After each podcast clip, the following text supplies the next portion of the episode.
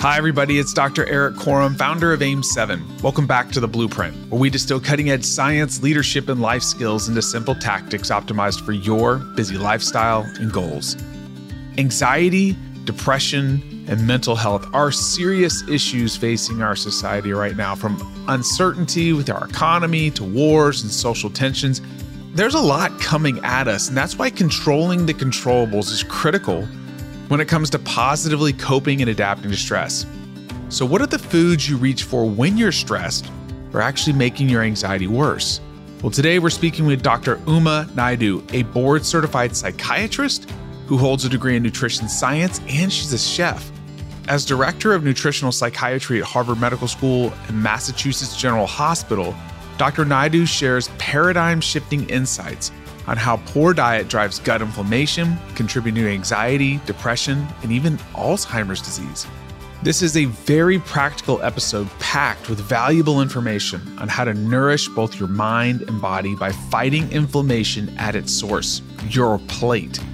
Make sure to also pre order a copy of her new book, Calm Your Mind with Food A Revolutionary Guide to Controlling Your Anxiety. I put a link in the show notes not only does it have a deeper dive into today's topic, but she includes meal plans, shopping lists, and some of these recipes are phenomenal, like her calm chocolate mousse, spicy, crunchy cucumber salad, pan seared purple sprouting broccoli. I mean, she's got some really good stuff in here. Shiitake bacon.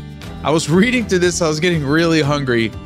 She is phenomenal. You're actually going to love this episode. So let's get right to it.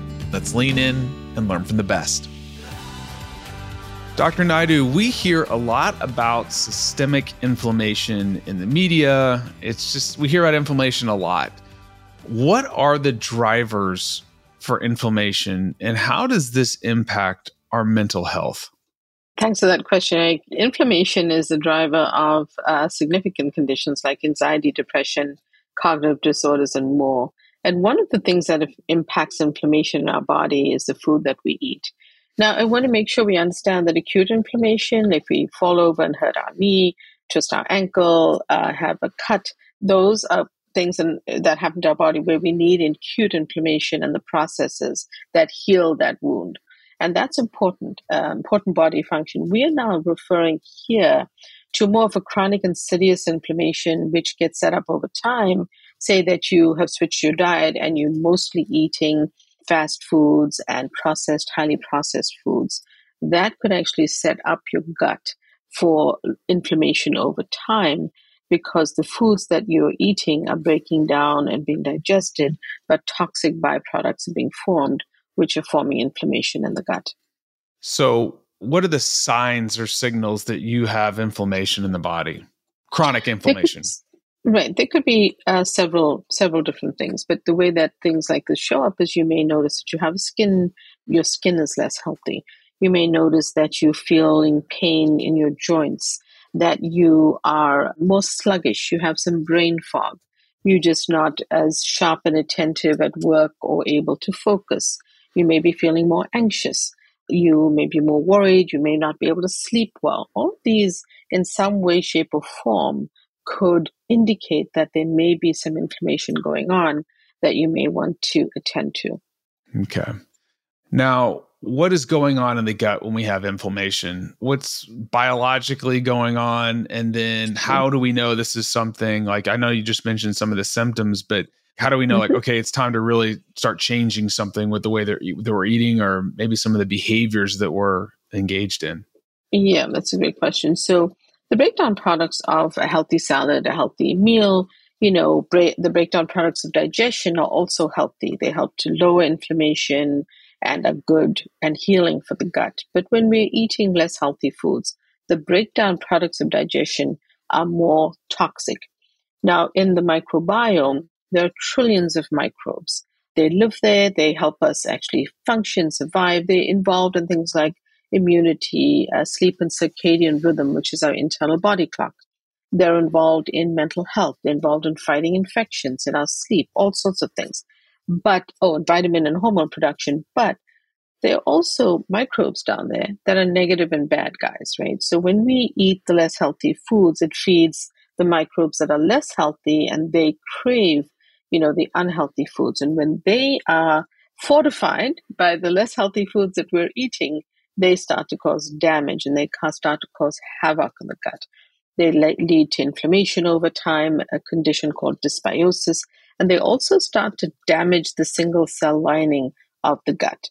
So over time, you may develop a condition called leaky gut or intestinal permeability. And that's when we know that we are starting to have problems because what I see clinically in my practice is an uptick of anxiety or uptick of different symptoms, but that could be one of the most common symptoms is anxiety. Okay.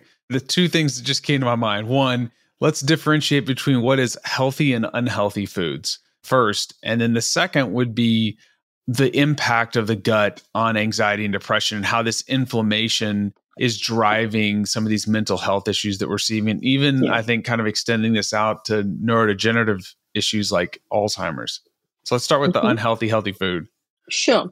So, you know, healthy foods are leaning into your plant foods, lots of colorful vegetables, lots of berries, um, the different colors and textures bring biodiversity to your gut and fiber, something our body needs. You know, healthy fats from things like salmon, uh, other fatty seafood, anchovies, sardines, but also hemp seeds, flax seeds, and more. Leafy greens. Leafy greens are rich in folate. Low folate is associated with a low mood in research. So just having leafy greens, lots of salads, and those types of vegetables are great for you. But then it's also a prebiotic uh, fiber, and you get that from garlic, leeks, and onions, just to start. Fermented foods, which you get from kimchi, kombucha, kefir, miso, depending on what you like to eat. So you're sort of building up this very interesting, complex, but healthy nutritional psychiatry plate. And you have your healthy fats, your healthy proteins. Healthy fats come from avocado, olive oil. Healthy fats, those omega 3 fats from fatty, fatty seafood, etc. And the less healthy foods are, you know, existing on sort of fast foods. Fast foods are fried and deep fried in unhealthy oils. These are the cheaper oils, which are highly processed and reused.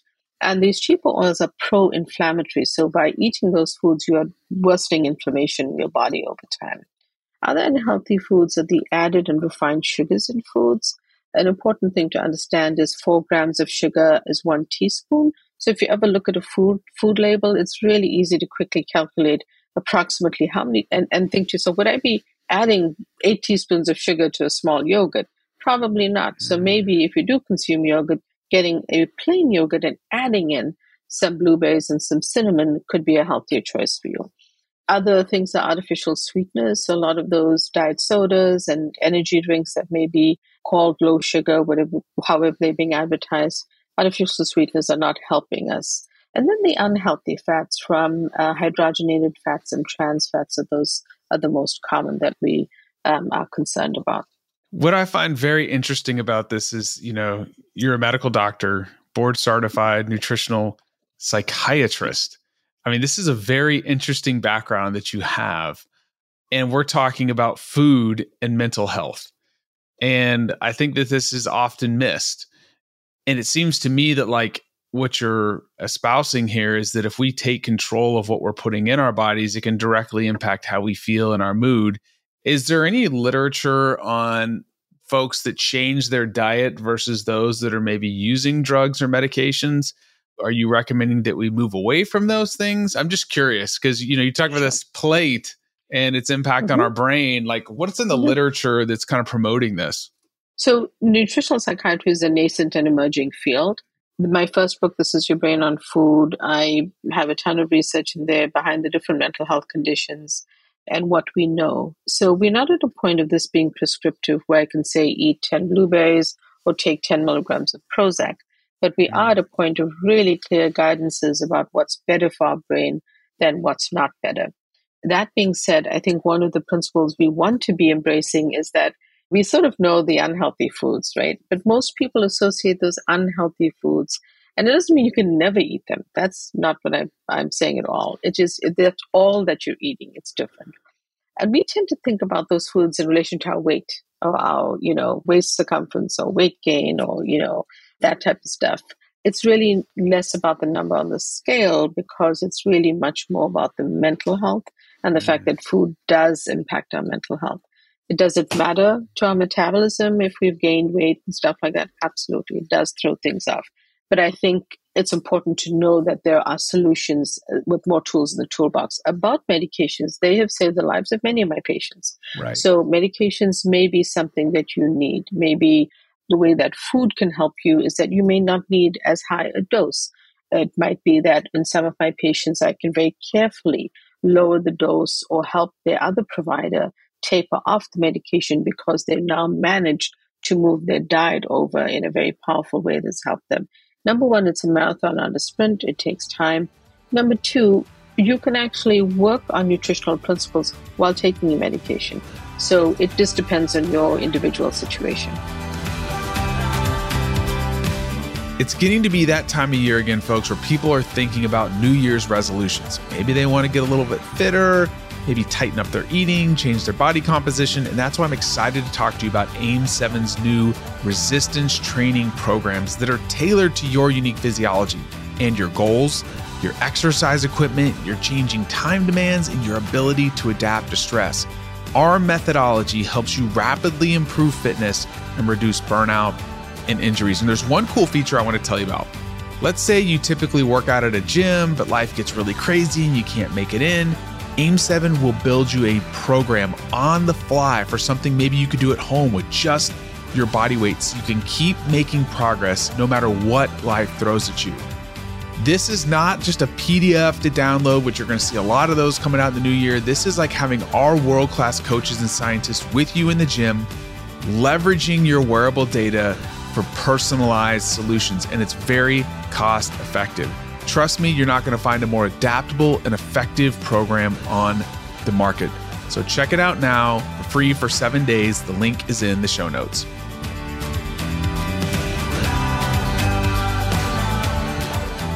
I like this. It's a holistic approach, and there's no one size fits all. And it's like exercise also definitely impacts our mental health. And so, if you start adding mm. the appropriate nutrition interventions, you add exercise in, you start looking at tools you can use to regulate your level of stress, then that mixed with potentially the right pharmacological intervention could have different impacts on different folks. I really appreciate your broad view of this. And, you know, some people take a very narrow approach that one thing's going to fix it all. But what about, uh, you know, a lot of us have aging parents or relatives that are struggling yeah. with dementia and Alzheimer's. What do we know about what mm-hmm. you're eating and, and those types of clinical outcomes? What we know is that, you know, we don't yet have a cure for Alzheimer's. We, we know this, but we're always trying. Food can definitely impact a condition called neuroinflammation in the brain. So, helping them adjust to a healthier diet, helping them eat enough food that is both nutrient dense and good for their brain could actually fend off inflammation if they have that in the brain. So, that can be powerful. It, it may not reverse a condition, but it can certainly fend off neuroinflammation. And having them include healthy fats, some of the foods we've already talked about, also spices, uh, turmeric with a pinch of black pepper, olive oil, and things that are rich in an antioxidant called luteolin can actually help with brain fog and brain function. So I think that just helping our parents or our loved ones who are aging and maybe experiencing other things uh, helping them also consume more of a whole foods healthy diet is super important. One thing I noticed in your book, and I don't want to, I don't want you to give it all away because I definitely want people to buy this book. I think it's phenomenal. I also love the co- the thank cover you. and how you've got this oh, beautiful cauliflower that looks like a brain. Very well done. I'm probably sure you had to either clip a cauliflower or find just the right cauliflower for this, but it's beautiful. What are some of these pillars for calming our mind? I know you have six. Maybe we can yeah. just talk about a few of them. Sure, sure. So, uh, two of them, actually, one of them we've covered, and let me reiterate this. Uh, it's it's really identifying those foods which may be driving your anxiety, but you're overlooking. You're sort of wondering why your anxiety is worse, or you're feeling a certain way, but you've kind of not realizing you've added in certain foods recently or the past month that you weren't eating before. So, cleaning up your diet a little bit is a key one. The other one is eat whole to be whole. So, eating those whole foods will actually help you be your whole self, your best self, your less anxious self. In other words, be able to function at a higher level. And again, it goes back to that principle the more times we can actually reach for an actual food versus the processed version of it, the better the better it is going to be for our brain health, and actually could it could also impact our physical health and our weight as well. So something I used to recommend to my athletes. So my background is in professional and college sports as a performance coach and director, and one of the things we would tell them to do was just stick to the perimeter of the grocery store because uh, if the closer you get to mm-hmm. the middle, the more things are processed. But do you have any recommendations mm-hmm. for when people go grocery shopping? Maybe yes. what their basket should look like. Yes, and I actually have a shopping list that I outline in the book, uh, as well as a protocol to go along with it, and then we add the recipes. So I definitely have an opinion about this. Perimeter is great, and I totally agree with you on that, Eric. Mm. But actually, it turns out there's some really good foods in the middle aisles, but you've got to be careful about which ones you go to. There are things like beans, legumes, lentils. You can get them dried. You can get them canned organic if you, you know, if you, you don't want to cook them from scratch because that can be take a lot of time. Just rinse them out and use them. But also things like canned salmon, canned tuna, canned oysters and mussels, which are actually good brain foods. Not everyone can, not everyone has access to wild caught salmon, and sometimes that salmon can be really expensive. So having a canned version of salmon is actually still offering your brain the healthy omega 3 fats. So there are definitely some great foods in the center aisles. You just have to know which ones to choose and to kind of avoid the less healthy aisles. Nice. What are some of your favorite foods? I mean, you're an excellent mm-hmm. cook. And this book is full of wonderful recipes, but like for you personally, I mean, I think it's interesting. Like, what does a day or a week look like for you? What what does your plate look like typically, or the foods that you yeah. you enjoy eating? Yeah.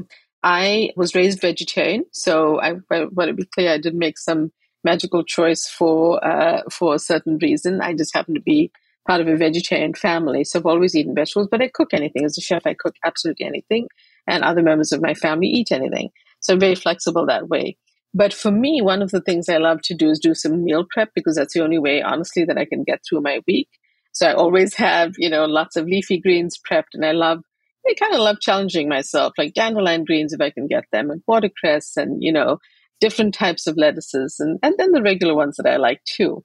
I also keep as many colors of vegetables. So if you look at my supermarket cart, I'm getting as many different colors of foods in the produce aisle that I can. I'm not talking Skittles here. So, you know, we, we, we just want to be clear. Not talking Skittles. So, so we, you know, fill it up with that and the anthocyanins from blueberries, hugely powerful.